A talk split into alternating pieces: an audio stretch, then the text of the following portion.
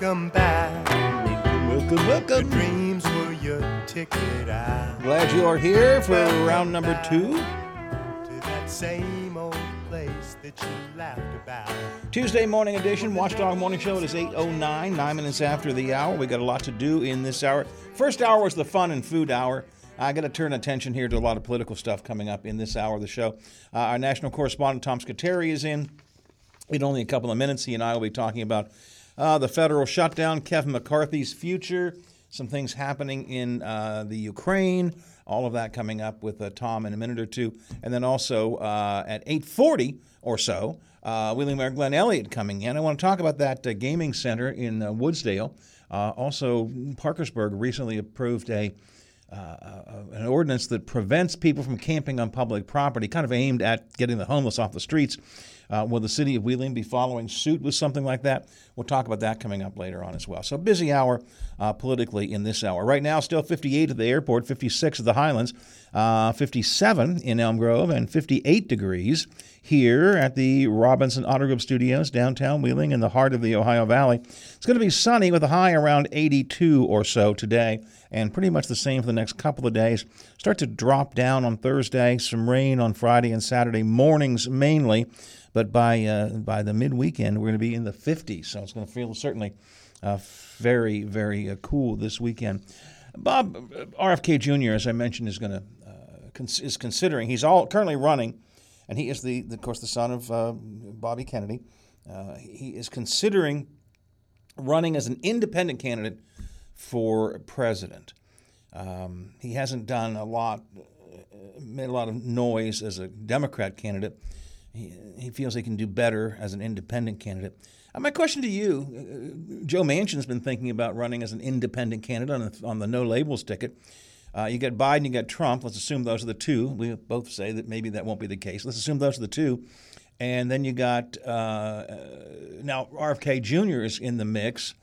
Um, and Joe Manchin is thinking about running uh, as an independent candidate for president under the no labels ticket, which would be a third party. So now you'd have Biden, you'd have Trump, you would have uh, you'd have um, uh, R F K Junior And what does what does Joe Manchin do? Does this, Bob, in your opinion, change what Manchin's thinking ought to be? Now, if there would be another independent candidate already in there? Well, I think what Joe's thinking and what Joe says is entirely two different things. I think what Joe is thinking is this. In his closed circles, he's saying, you know what? That Manchin name was big in West Virginia, and I did well with it. If I had his name, I would be the next president of the United States, but he's a cuckoo, and I'm not worried about him. But the question is, who do they pull from? You know, uh, now. Have you listened to Kennedy, Howard? I mean, I know you're a oh, Kennedy guy. No, no, Kennedy, no, no, no, Kennedy, no. Give me some more Kennedy. No. That guy is certifiably he, he's nuts. A loon. He's a loon. I'm completely with you. He's absolute loon. Well, I shouldn't say an absolute loon, but he's uh, pretty much a loon. Okay, he's, he's pretty much a loon. No, I, the Kennedy name, actually, that scares me. I, I have a story here uh, on this subject. And several of the people who were interviewed said, well, he's a Kennedy. I will vote for Kennedy's because he's a Kennedy. Holy crap. You know, that's, I mean, but he's the crazy Kennedy. You know, you know, that's my opinion. But but politically, I'm analyzing this politically.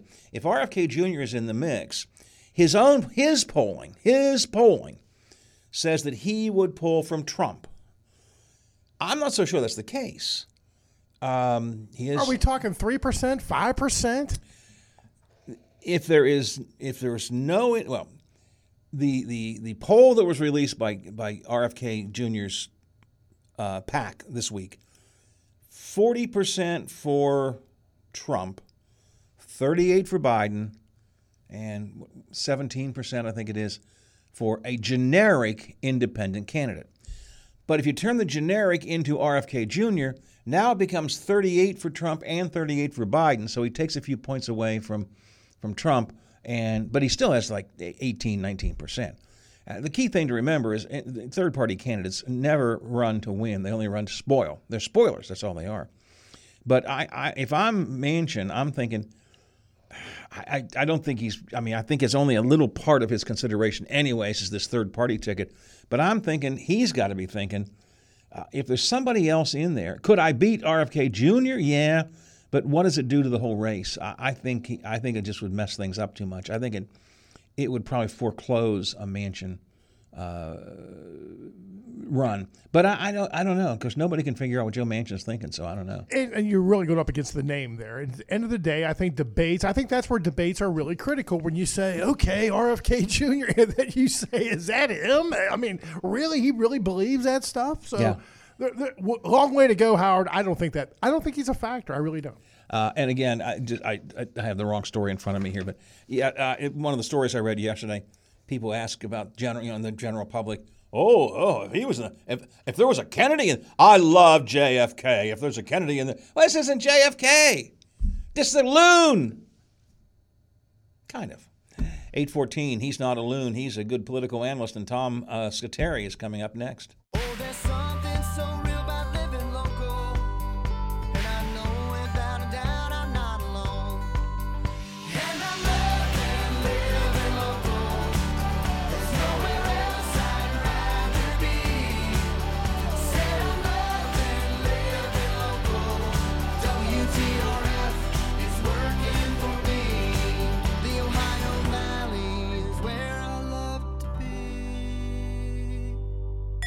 Hello, it's John Kozik, founder and president of TurboTrak Realty, and I buy houses as is, fast for cash. Call me today for an all-cash offer on any of your properties, and we can close within days at six one four, four seven zero, two thousand, six one four, four seven zero, two thousand. Do you own a property that's outdated and needs thousands of dollars in repairs? Great, I'll buy it. Give us a call today for an all-cash offer at six one four, four seven zero, two thousand, six one four, four seven zero, two thousand. Would it be convenient for you if you could simply take what you wanted and leave the rest behind? Great, I'll buy it. I buy vacant properties, inherited homes, divorce situations, death in the family, apartment buildings, rental portfolios. I even buy my tenant won't pay me the rent houses. Call TurboTrak Realty today for an all-cash offer and speak with one of our friendly staff members at six one four, four seven zero, two thousand, six one four, four seven zero, two thousand.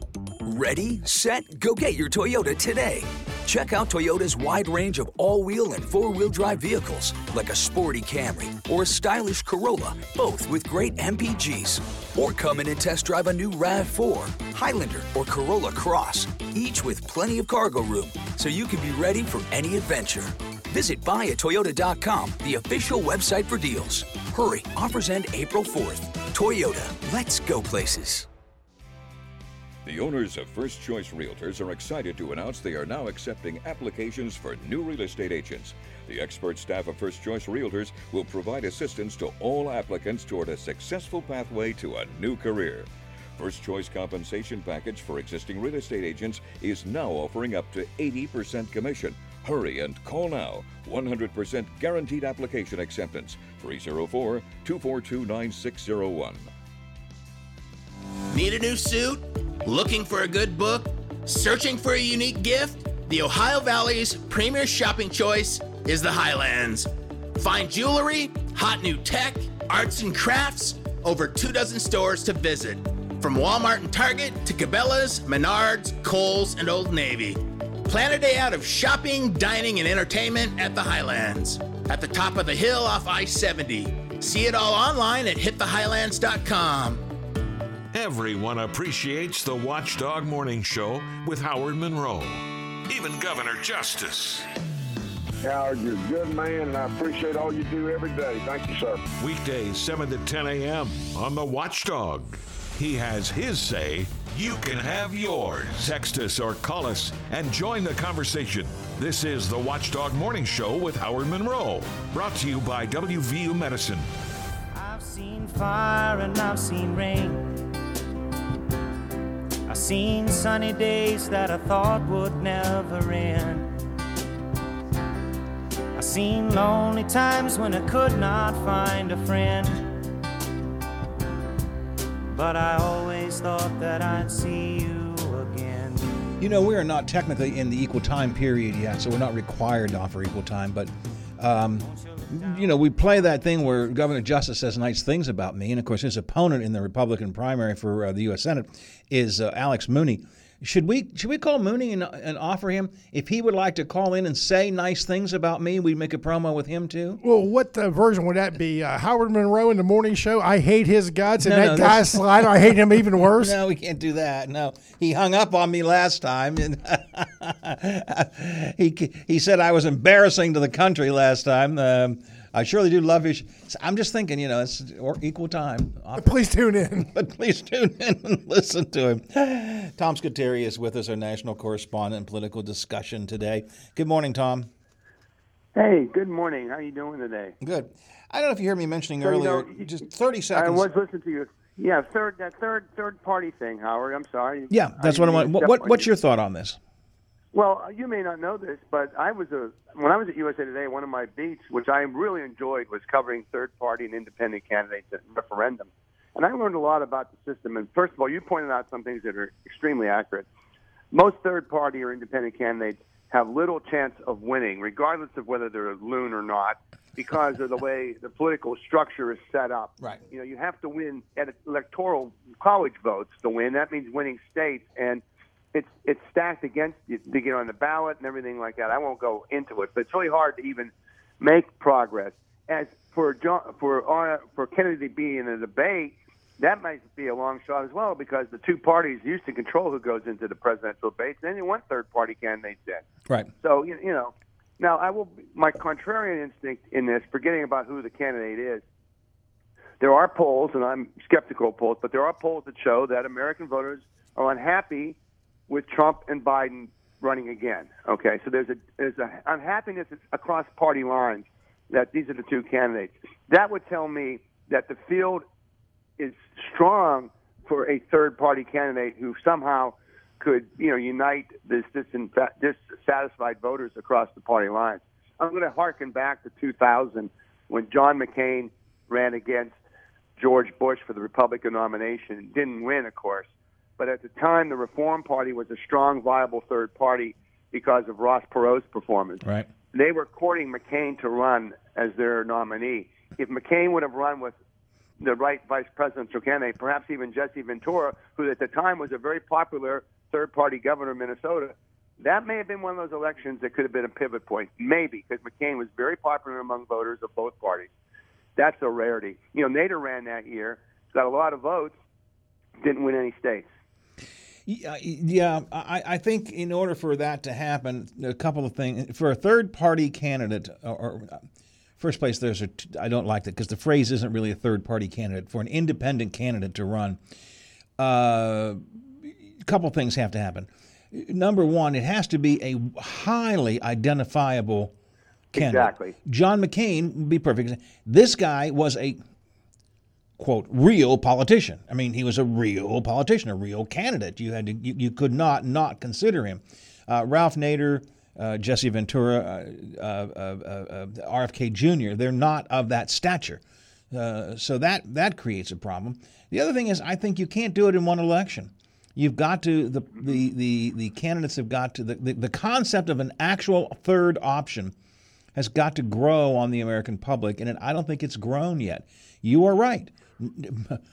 Nobody wants Trump and Biden. I mean, even those right. of us in our own parties, neither one I want them. Um, right. But but but but when the time comes, will right. we be realistic and vote for Trump or Biden because that's honestly the real choice, or will we go for right. a third party? Um, yeah, you put that's the other thing. That's the other thing you put your finger on, Howard. Is polls will show, oh yeah, we want a third party candidate, an independent candidate, whatever you want to call the, that candidate. twenty-five percent of the voters, thirty percent of the voters. But when it comes down to voting, when they see who that person is, uh, or, as you said, they realize in their mind it's a wasted vote. Yeah. I'm not saying it is, but I'm saying in their minds it is.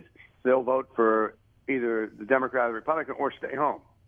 Yeah, and if it's an election, which this one is perceived to be, that is a real uh, vote on critical ideologies and directions of the country, you almost don't want to stand a vote, at least speaking for myself.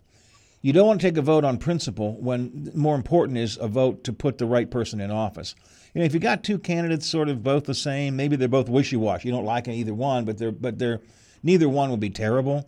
Uh, I think in this case you've got folks who, who think that you know, we're both would be equally terrible. Right, exactly, exactly. So um, the thing I'll say about Joe Manchin, who is cons- who has been talking about considering a third-party run under the No Labels ticket, and R F K Junior, as I was reading a bit about uh, Kennedy yesterday, they both are articulating pretty much the same philosophical message.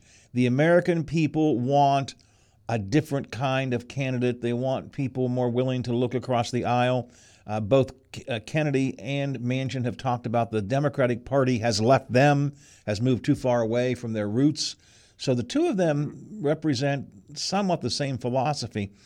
Um, again, if they were by any bizarre chance to both run, I think they'd almost uh, equal each other out. But Uh, we'll see. I guess R F K Junior is going to make his announcement, I think I heard on Friday, and then we'll see what happens mm-hmm. after that. And, of course, Joe Manchin has continued to say he'll make his mind up when when he's good and ready, I guess is what, is what he's been yeah. saying. Let's go well, to Cap. And, you know, the, you know, no, no labels, uh, if, if someone goes and helps, runs with no labels, at least they have the help there of getting on the ballot with yes. no labels. But again, it's kind of a long shot. Yeah, and that, that's that, that's the thing too. You, you have to get you have to have ballot access to begin with. Um, yes. And no labels is at least smart enough to know that that's the first hurdle they have to uh, mm-hmm. they have to jump over. Let's go to uh, let's go to the nation's capital for a minute or two. How much trouble is uh, Kevin McCarthy in? I think he's in trouble. Uh, I mean, you know, he, you know how long it took him to get elected speaker. Yep. And he's kind of come to a moment in his own head, I think. Let's let me back up. McCarthy's not well liked by Democrats or Republicans. Okay, so he's not having sort of the magnanimous, let's help out Kevin type of feeling up there. Uh, it's real transactional. You know, he has this faction of ten or so Republicans in his own party who want to invoke something called the Hastert rule. It's not a rule. It came under when Denny Hastert was a Republican Speaker of the House, where he, Hastert, promised his malcontents that they would bring no bill to the floor that didn't have the majority of the majority. In other words, the majority of Republicans have to agree on funding for Ukraine, let's say, before that bill can come to the floor. He didn't do that on the deal he made over the weekend to keep the government going, and so that's irritated some of these malcontent Republicans. Um, you know, they can either they can call for a motion to vacate the chair, I think it's called, and they have to vote on the speakership like you saw at the beginning of the year, beginning of the term. Yeah, you know how long that took. So the question would be then, what did the Democrats do? Right. Uh, you know, they helped Hastert out on, on the budget to keep the government open, which is critical. McCarthy. Well, they, they helped help McCarthy. They helped they help McCarthy out on the budget. Yeah. Right. Yeah. So you know, um, it's up. They have some power here. The question is, what? How do they want to wield it? You want to, want to hazard a guess? Because I just I'm not sure which way they're going to go. Well, I can't. I was thinking about that over the weekend because, you know, it was really a big deal to me since the government's going to stay open, and as for you. I, I think that, you know, they could really at this point, because um, McCarthy's angry at these Republicans who are making his life miserable, that he may be open to some moderate, my word, moderate, moderate um, deals with the Democrats, you know, X number of dollars for Ukraine and that kind of thing. Um, And he may just do it, you know, and, and with the promise that they'll have enough votes to keep him as speaker. And so, you know, what the Democrats could do is let all the Republicans vote on the speaker thing.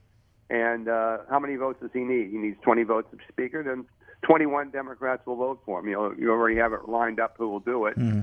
in safe, safe districts or whatever. You know, I mean, there's ways to do that. And, you know, we're explaining it away. It's just politics, you know. It, it, it seems like there will be a vote. I, I do think it's important to point out. I, I, some folks, I think, get the impression that a motion to vacate simply throws him out. It only calls for a vote. Uh, it's, calls for a vote. It, right. It's not like, you know, I keep hearing this, any one Republican can throw him out. No, any one Republican under this deal that they made can place a motion to vacate on the floor.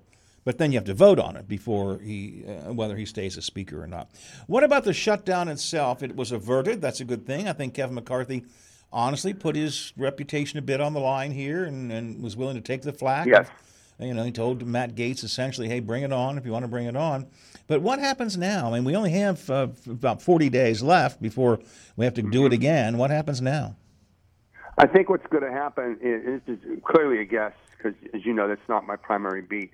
I think what will probably happen is uh, one of two paths. One is they'll bring these controversial bills up separately, aid for Ukraine, the border issue, and, and try to get those through the House and see if the Senate will go along with it. Or uh, McConnell and, and the senators get together with their House leaders. Again, this kind of goes back to our last argument. How does McCarthy want to proceed? Does he just want to go, you know, darn the torpedoes, full speed ahead approach, and just know that the Democrats are going to back him for Speaker uh, and get an actual, you know, longer-term money bill post? Now, the other alternative is to try to push through each spending bill, fourteen spending bills, uh, you know, through the House and then through the Senate. That is not impossible. And again, I'm going to go back to my grand compromise. You know, the Democrats may want to do that as well, kind of get the government going for the sake of the country and for Ukraine and other issues that are important to them. It, it's really going to come down to what happens between the Democrats and McCarthy in the House, because the Senate seems more bipartisan on a lot of these money bills. Right. Other, the only thing holding up in the Senate really is, you know, the whole thing about promotions of, of military officers, those kind of things. That that's not related. It's important, but it's not related to the, the money aspects of the government. Well, let's talk about the money aspects, and let's get back to your regular beat, which is the uh, Pentagon and the Defense Department and so on. Um, a, a, a sticking point, although it was accepted by the Democrats right now, was no more ma- no more aid for Ukraine in the uh, in the, the temporary budget bill. Uh, but there's yeah. there's a lot of questions out there about how much aid have we given? How much aid have they received? How much aid do they need? I mean, there are a lot of yeah. question marks around the dollars and cents of this. There's a lot of question marks, and, and I'll try to I'll, I'll try to go through them without losing you know listeners, because there are numbers. Generally speaking, um, the number that the U S has committed has provided, this is both military and other aid, seventy-three billion dollars in aid to Ukraine, comparative to the, what the European Union nations, eighty-nine billion dollars. So the U S is, you know, as a nation, way out in front. Now, here's where it gets kind of tricky. Uh, that seventy-three billion dollars is basically money already delivered directly to Ukraine. You'll see other estimates for money, one hundred billion dollars, one hundred thirty-five billion dollars, and what they show is money requested by the White House, but not necessarily delivered. And that includes money, Howard, for U S forces in Poland and elsewhere, for example, aid to NATO allies and things that don't appear in is a direct aid to Ukraine, but it's related to Ukraine. So that's why you get these competing numbers. So I use seventy-three billion dollars as the number. Now, the Pentagon has two ways of funding their programs. One is called Ukraine Security Assistance Initiative. That's where Congress passed money on that, twenty-five, almost twenty-six billion dollars on that, okay? I'm sorry, that's not right. They passed uh, money. That money is to contract out for new things. In other words, if they're out of stingers, we pay Company X to build new stingers on a contract, and that's that fund. There's also the drawdown authority that you and I talk about the most, where, hey, we have these HIMARS missiles in our stocks that we can give to Ukraine. We send those to them off the shelf. Then there's money to replenish those stocks. Right. Those two different things. There's about one point six billion dollars left in that. So, uh, and and then further further aid is being held up in the budget right now. Yes, that's right. And uh, word is yesterday that uh, word is yesterday that uh, the Biden administration wants to announce another aid package this week based on what's left in the pot. Next week, Austin is to go to uh, Belgium for a meeting of the Ukraine contact group in NATO, and you know he wants to be able to say that he keeps telling everyone to dig deeper. It's going to be very embarrassing for him to show up in Brussels next week after the U S has rejected the last attempt to fund Ukraine. You're going with him? Fingers crossed. Little in- international trip for Tommy Boy. All right, that sounds good. Yeah. Hey, yeah. Uh, Tom, I'm I'm short of time today because I have another guest coming up, but okay. I, I did I, I did want to. So the, Russia's got Russia has some newer tanks. And, yeah, you know, we probably all have gone through this from time to time. You get something new and it doesn't work quite right, and you do a lot of things to it. But in the end, in the end, well, what did they do? What did, when their tank wasn't working right, what did they do? So, you know, Ukraine has been very resourceful up and down with weapons, their own and others. And they've captured a lot of Russian tanks. Some of the newer ones that they don't know about, you know, they don't have because they left the Soviet Union. So they were trying to repair one of them, and one of the repair guys from Ukraine called essentially called the one eight hundred number. It's not that, but he called the company where they make this tank, you know, and they, he got a hold of one of the engineers, and they were explaining, he got going through his questions, and he answered them all, and then he couldn't. He, he referred to a supervisor who answered the last one. So it was like a helpline that actually helped. And at the very end, at the very end, the, the second, the supervisor says to him, so, you know, where are you calling from? And he goes, oh, you know, Kiev or something like that. And the guy goes, you're kidding me. He starts laughing and hangs up. You know, but, so, you have you know, reached the uh, you have reached the tank hotline. How may I help you? You know, yeah. press, press one. one press one parts. if the press one if the uh, treads aren't working. Press two. Press zero if you're from Ukraine. yeah, yeah, right. And, uh, so, so sometimes the helpline helps, huh? It sure did. Oh, my heavens. All right. Hey, Tom, I appreciate it. I guess we'll have to wait and see if we talk to you next week. Good luck if you yes. get uh, if you get uh, on a trip. Have good travels and good reportage. And we will talk to you either next week or the following week. Thanks, Howard. Bye-bye. Talk to you soon. Tom Squitieri, national correspondent, uh, heading off uh, probably with the uh, uh, defense secretary next week on an international trip. It's eight thirty-four, twenty-six to the hour. Before I um, break, Bob, we talked last hour about um, Augusto's Pizza. Our friend Rick Healy says Augusto's was in Moundsville. Thank you, Rick. Appreciate that. So I, I knew I recognized the name, but I didn't quite know where it was. And what was the other one? Pink? What was that? The Pink, Pink Door. Pink Door. And you said that was in Moundsville, too. I believe so. Yeah. All right. Uh, Mary Elliott's going to join us coming up next here on the Watchdog Morning Show. It's eight thirty-five. Taylor is here with Ohio Valley Headlines. Good Tuesday morning, everyone. I'm Taylor Long with your seven News headlines on this October the third. We get right to breaking news. Officials in New York said the nine-year-old girl who went missing just days ago has been found alive and safe. New York Governor Kathy Hochul provided an update overnight on Charlotte Cena, who disappeared on a bike ride while at a state park with her family. After that, officials said it was an intense, days-long search. They say they found Charlotte alive. The governor described the timeline of how a ransom note was left at her home.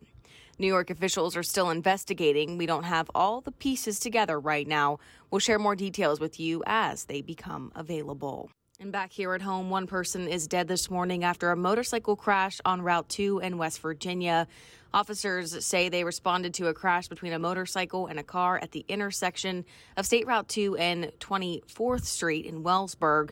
They say thirty-seven-year-old John Joseph William Miller was on a motorcycle when he attempted to pass a vehicle on the right while traveling north. The passenger vehicle tried to turn right at the same point when both vehicles collided. Miller was thrown from the motorcycle and died instantly.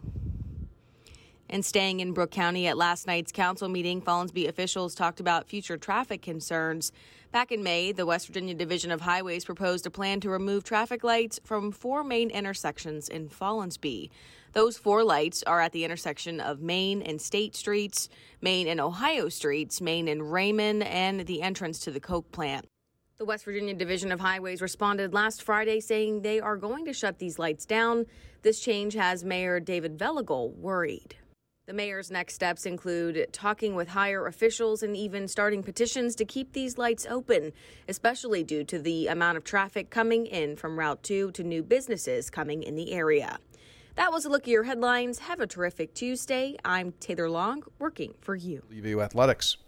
Hello and welcome to The Kroger Show. At Kroger, everyone wins when it comes to saving big.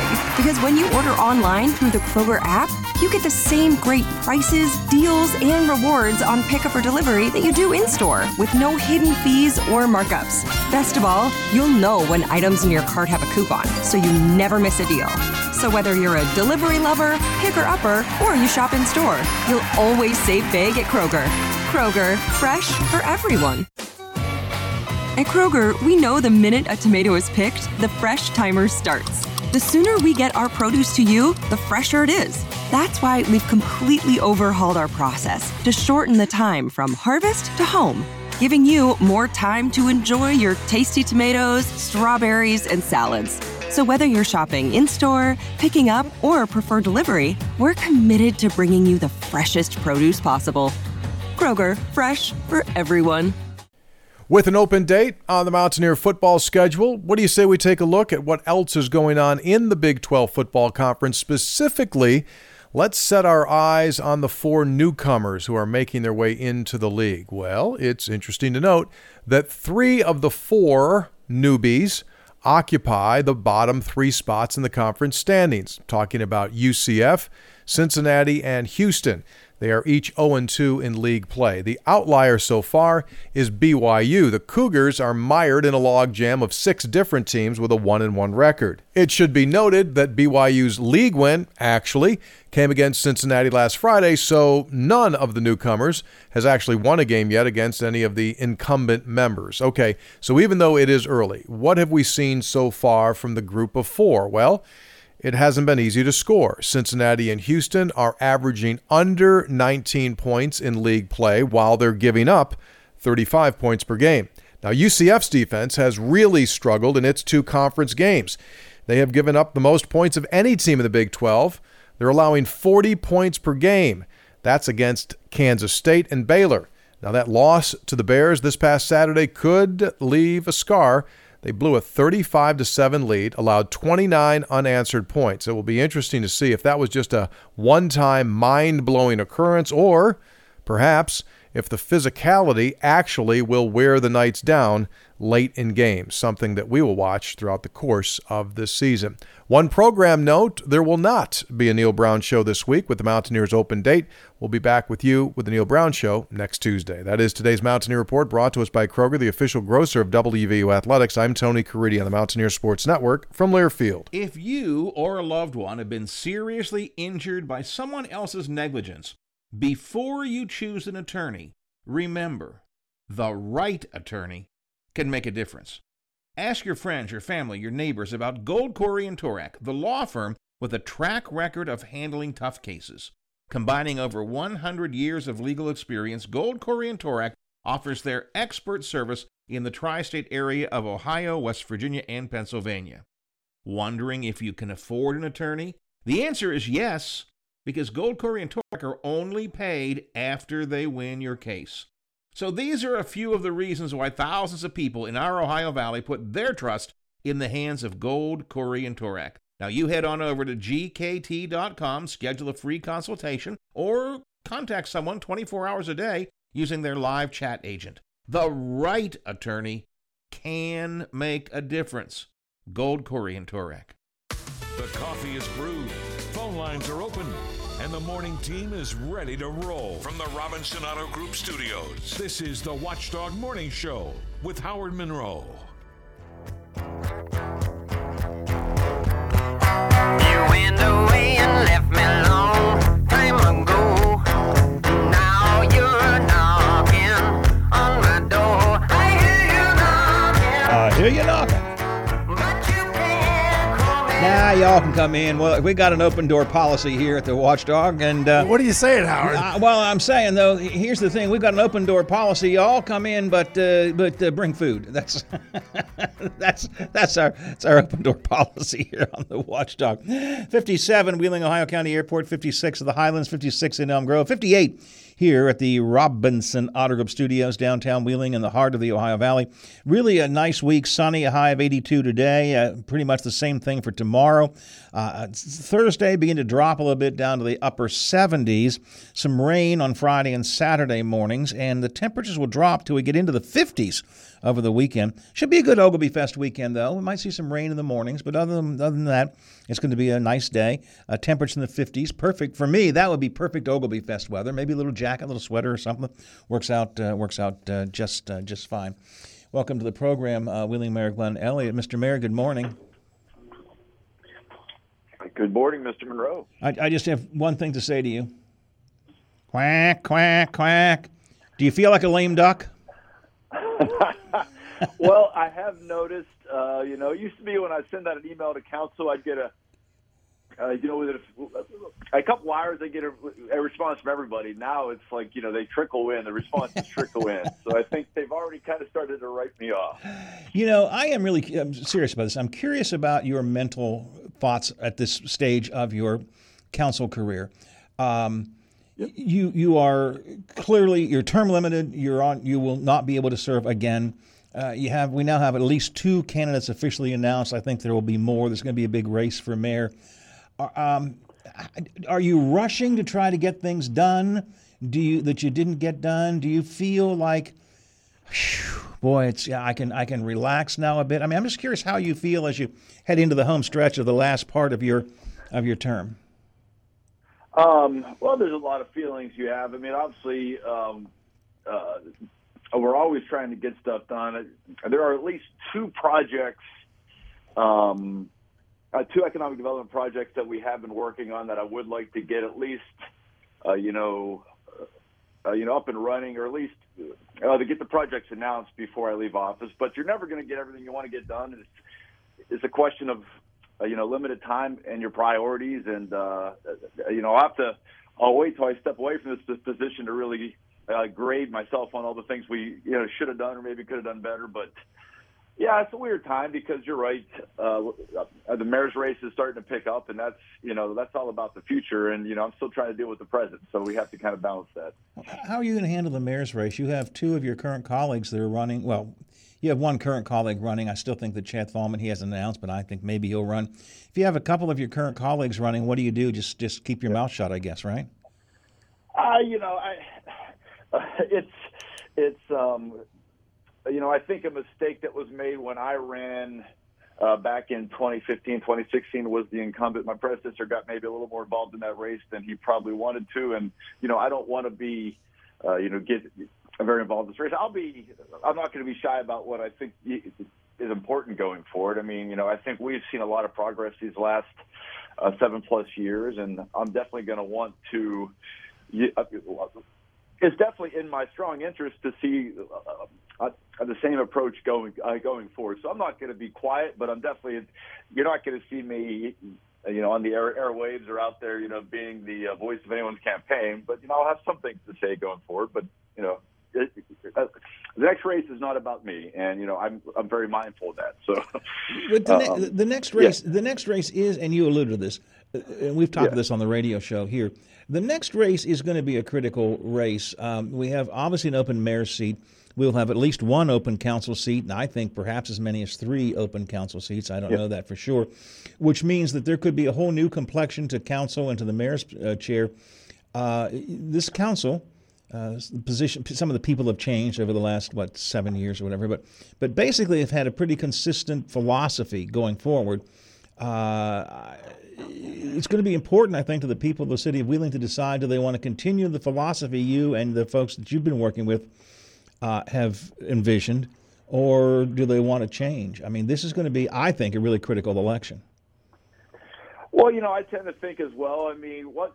Uh, I think if you look back at the past seven years, and you're right, there has been some turnover on council, but there's been a solid, uh, uh, pretty con- uh, uh, consistent, you know, four or five of us uh, uh, pulling in at least one direction. And I think, you know, what we've tried to do is, you know, focus on some economic development projects, focus on restoring downtown vibe, like viability. That's the way the city's always going to be judged, and it's, you know, for the last thirty years, hadn't been judged very well because of that. Um, at the same time, you know, you have to keep doing the infrastructure investments across the city. We've done more paving and and water and sewer pro- uh, projects during this time than I think anything else, and that's where we spent most of our money. And to me, the important thing is we've also, you know, I think tried to change, uh, you know, uh, make sure that the city reflects who we are as a people. We passed some civil rights ordinances that I think, you know, had not been priorities for prior council that I'm very proud of. I'd hate to see us take a step back in that regard. Um, you know, we have made Wheeling, I think, more of the friendly city than Uh, to match its billing, and you know I'm very proud of that. And that's that's definitely something. I think one of the misconceptions about a council I've been on is that we focus too much on that stuff. I think you can walk and chew gum at the same time, and I think a lot of the economic development you've seen is, in some respects, a reflection of us being a more open and inclusive city than maybe we have been seen in the past. So, yeah, it's an important election, Howard. I'm not gonna I, I'm not gonna disagree with you there, and I certainly hope that whoever is the next mayor will. will continue a, a similar push. It is a very different yeah. city than uh, that you leave than when you came in, and I mean that in a very positive way. I mean, so much activity downtown in particular, and we have the streetscape yeah. project. Obviously, we talked to Frank O'Brien yesterday about the Fort Henry, uh, not Fort Henry, the uh, uh, Wheeling Inn project. Uh, mm-hmm. So much going on in that part of town with the Doris and so on and other housing uh, projects around town. Uh, it, this has been a very, very active six years. Again, six, seven, whatever the, whatever that number is right now. Yeah, and, you know, a lot of the projects that have happened have only happened because we've willed them. Um, you know, the uh, um, you know we pushed forward. Well, the Doris is a great example. That was a former uh, surface of a vacant surface parking lot that looked terrible, uh, you know, right situated right in the gateway to downtown. And I'll give Vice Mayor Thalman credit for that, because we were in a meeting with, with uh, Jeff Loda and his team uh, talking about options and, you know, what uh, they they had indicated to us they wanted to do a project, but, you know, where it was, you know, we hadn't picked a spot, a spot yet. And Vice Mayor Thalman came up with that idea. We pitched it to them. Uh, they loved it. And now we have a building there where before we had a very ugly, unattractive, uh, you know, a surface parking lot that really didn't serve that much.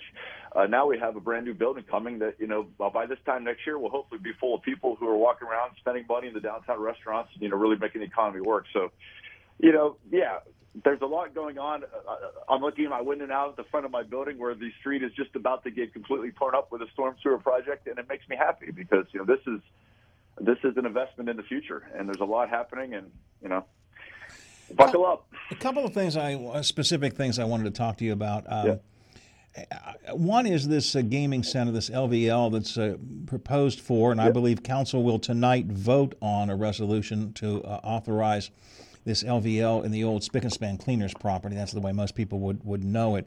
Uh, council approved. Council. That's before council tonight, if I'm not wrong. Am I correct? I believe that's, uh, yes, it's on the agenda tonight, yes. The Development Committee um, heard about it and talked about it a week or so ago. Mister Mayor, it seemed like it came out of nowhere, though. I mean, I, I hadn't seen anything about it publicly. I hadn't heard anything about it. I talked to people in the Woodsdale area who said nobody, they didn't know about it. Now, businesses may or may not, I don't yeah. know, but I talked to individuals who said they were they were a bit surprised. Uh, was... I don't want to ask the question, was proper notification given, because I'm sure it was, but was adequate notification given?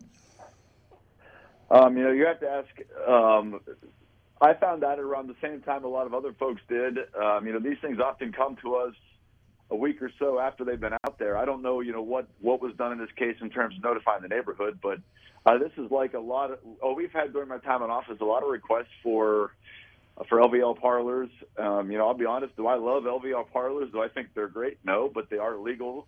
Uh, they, uh, that area is zoned for them. It's a very commercial area. Um, I think it would be very unusual for council to say no to one there when we've said yes to them across the city. Um, you know, it's not my favorite type of development. I'll be very honest with you there. Um, my favorite type of development would probably would have been to see I've seen someone try to save the old building that was there, but, you know, that's yeah. that wasn't in the cards. It didn't make sense. So, you know, we are where we are. It, it, it, but, uh, it, um, yeah. it, the, if I understand the way this works, and I remember when this was first passed, maybe it's been modified, uh, council a number of years ago, back in the eighties, I think, uh, chose to regulate L V Ls a little bit more aggressively than the state did. And so they put in regulations about how far from other L V Ls they could do and so on. The yeah. idea was to not have neighborhoods just dotted with L V Ls, but also sure. gave to themselves, to council, the ability to, for economic development purposes, override that regulation. I don't know if that's quite the technical term to yes. use, but that's basically what it is. Yeah. So that's what's happening here. Is the Development Committee is recommending that this L V L, even though it doesn't meet all the standards, still be given permission. Um, it, it's close to other L V Ls, at least one other L V L. It is close to schools, close to churches, um, and close to a residential area. Uh, and yet the recommendation was, even with all of that and acknowledging all that, let's go ahead and do it. I, I find that a little troublesome, yeah. to be honest with you. Well, I would push back on, on, you know, you're talking about one of the most commercially dense areas in the city of Wheeling, Howard, that stretch of Woodsdale. There, it, oh, Um, I'll be very honest with you. That stretch of Woodsdale has always bothered me because of the way it's designed. It's been designed only to serve automobiles. It's very unfriendly pedestrian. If you've ever walked that light strip there, ever since they added the fifth lane there in the road, it's taken the sidewalk down to almost nothing. So that's not a very pedestrian-dominant area. It's a commercial area. The fact that it may be geographically, you know, as the crow flies close to a school or a church, it, there are not a lot of people walking there. And, you know, I think it would be... I'm just looking. I'm just trying to be fair here, and you know, uh, I'll say again, L V Ls and uh, places that sell beer and, and cigarettes aren't my favorite type of development because, you know, as a community, I don't think they're very healthy for us. I don't think it's the best way to be spending our time or money, but they're legal. Uh, people like them. And, you know, there's nothing in the zoning there that, to me, uh, th- th- I suggest it's not an appropriate area for it. Um, if it were actually in a residential neighborhood or something where kids actually would be congregating near, it, it, it, it's maybe different. But this area is a very car a very car congested area. It's probably the most uh, uh, vehicular road traffic you get anywhere in the city on a given day. It's, uh, to me, it's exactly the type of area you would want to see that. It, it, it is very much a car area, I would agree, although I would push back on your pushback just a little bit. Yeah. Um, yeah. You, you frequently see in the afternoon students from Lindsley wandering around, in the, I shouldn't say wandering around, but walking around in that area off to Tim Hortons or off to some other places. I know that uh, when I'm at Tim Hortons, I usually see a whole bunch of Lindsley students coming into that store. So, I mean, there is some pedestrian traffic there. They are students. Um, and it is close to other facilities, but um, but council has that ability, and so I guess yeah. it'll it'll come well, up again, tonight. Yeah, I've not spoken to other members of council really about this. This is Councilman Sklavanakis' ward. Um, in my time on council, you know, we always give a little deference to whoever's ward it is. If he has concerns, he hasn't brought them to me yet. I'll I'll be interested to see if he has any concerns tonight, um, because we would always have. If he really is opposed to it because he thinks it doesn't advance the best interests of his ward, then I'll certainly take that into consideration. But no one has reached out to me about this, either pro or con, yet. Um, so it's not something where I think there is a lot of opposition out there, but I could be wrong. Yeah, except, and I'll, I'll leave it alone on this, except that I, I'm hearing opposition from individual residents of Woodsdale who said, we didn't know about it. We didn't know this was coming. Yeah. We didn't raise an objection because we didn't have something to object to. And I think that's uh, I think that's a legitimate concern. It may not be a re- legally required notice. I, I understand how that works, X number of feet right. away from the place, and you post things. And I assume all that properly yeah. was properly done. Uh, but still, I talked to a lot of residents who felt that uh, that uh, they weren't uh, even given the courtesy well, of knowing that something like this was coming in. Well, again, it hasn't been voted on yet. So um, uh, folks are welcome to come to council tonight. And anyone on there who signs up to speak on this topic, we'll make sure we let them speak Uh, prior to any, any vote. So we haven't voted on it yet. So it's not like it's a done deal yet. I, again, I just, uh, for me, normally if these things are controversial, by this point in the process, I, I've got twenty emails and phone calls and texts. I've not heard any of that yet. So, you know, I'm open to hearing any concerns if they are going to be raised. Um, and I'll certainly take what uh, Councilman Sklavanakis, uh, uh, you know, I'll take his uh, his opinion and recommendation tonight into Uh, firm consideration as well. Uh, this this may be out of your purview, but do you know, uh, uh, it used to be a dry cleaner. Dry cleaners uh, deal with chemicals. Do you know if an environmental study was done of that property before the plans were to move forward with this? I have no idea. I do know just from the real estate world that dry cleaners are often, um, you know, what would be considered a brownfield, but right. I have no idea whether uh, that would be Uh, it depends on the types of chemicals used. I know all, all dry all dry cleaners aren't the same in that regard. Some use a certain type of chemical, at least in the seventies and eighties. That is, I forget the exact name of it. That was very, very dangerous. I, I can't speak to that location. I've not seen a report, um, but I don't know. Yeah.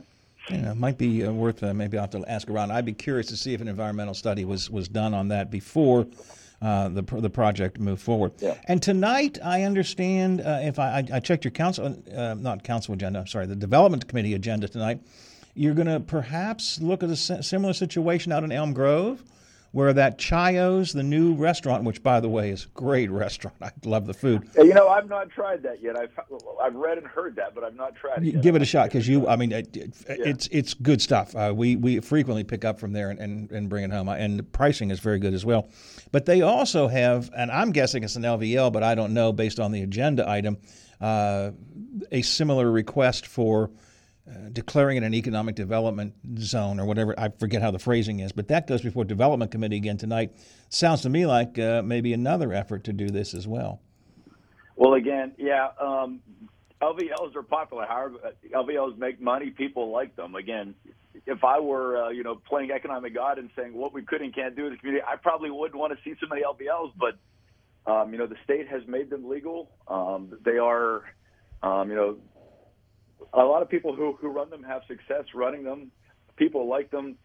I, you know, I don't think counsel's role here is to play, you know, uh, is to play mom or dad and say, no, this is not good no. for you. I, I mean, people have to choose what they want to do. Um, but, no, you know, in yeah. that particular situation, I haven't seen the staff report. I will get the staff report, I believe, tonight at council uh, uh, on that at the development committee meeting uh, just to see. But uh, but I've not heard any opposition either. Well, again, does anybody know it's even yeah. coming up? I, that, that's my concern. Yeah. Of course, yeah. you're not going to hear opposition if nobody knows it. I was curious because of the last development committee, so I checked the agenda for tonight, and I see where that's uh, uh, that's that's on the that's yeah. on the agenda. But uh, I guess we'll have to wait and, and see what happens there. Yeah. Um, by the way, I, I first of all, as a member of the Planning Commission, one of the things I've always said is what you said. It is not our job to decide if a business is a good business or a bad business. Yeah. Does it fit the zoning? Does it fit the meet the requirements and the code? And if so, you know, you, it's it's not our job to decide who's who's good or bad. So I, I concur concur with you on that, and I think that's something that people don't understand. Is the city can't just decide, no, we don't want you there because we don't like your kind of business. Uh, and frankly, yeah. let me also say this for the record. I'd love to open up an L V L partner because I've looked at some of the numbers that go through there. It's clearly, yes, uh, there's no doubt that it's, uh, you know, a lot of people in that profession have done very well. And, you know, it is popular. Now, again, I guess an issue, um, you know, I know folks who, I've come across folks in my life who have gambled perhaps a little too much. So I know gambling can Absolutely. be an addictive problem for a lot of folks. But at the same time, I also know folks who go there and if they have twenty bucks they want to spend and they, they have five. It's not for me. I've never actually been to an L V L parlor and participated, but, you know, they're all over the place for a reason because people like them. And, uh, you know, that's an issue that I don't think it's council's job to say, no, we don't like this. Um, it's just, it's it's one of those things you just have to kind of grin and say, all right, well, I mean, well, let the free market pick it up. I mean, like work through it here. And as you said, like th- like that's what the market is calling for because there is demand. I don't think council should say no to that. Mister Mayor, I'm out of time. I wish we had more time because I want to talk to you about um, this Parkersburg ordinance that was passed uh, banning camping on public sure. property and whether or not that's something the city might want to look at. And I also want to uh, continue our conversation you and I have had about, over the Life Hub. But I am out of time for right now, so maybe we'll do this again sometime in the fairly near future. Uh, in the meantime, uh, council tonight, and uh, we'll be talking about council tomorrow, I'm sure, on the show. And then uh, tomorrow afternoon, it's the. Are you out? No, you're out. Are you out tomorrow for the mayor's show? I am in. The vice mayor is actually on his first vacation since we've been on council together, so okay. he will miss his first council meeting tonight and miss the show tomorrow. So I'm gonna, uh, Dean Connors is going to be my guest. So, oh, uh, that'll be exciting. Uh, or, or a co-host, and then we have a guest coming as well. So right. uh, we'll, we'll do our best to fill We'll in. Look for you tomorrow afternoon here on The Watchdog yeah. at twelve o'clock. Thank you, Mister Mayor. I appreciate it. Thank you, Howard. Take care. A little behind time. Well, a lot behind time. I am sorry. It's nine o'clock. A B C's already covering the world. I told you way back in fifty-two that I would never. Accused of kidnapping her, arrested after leaving a ransom note.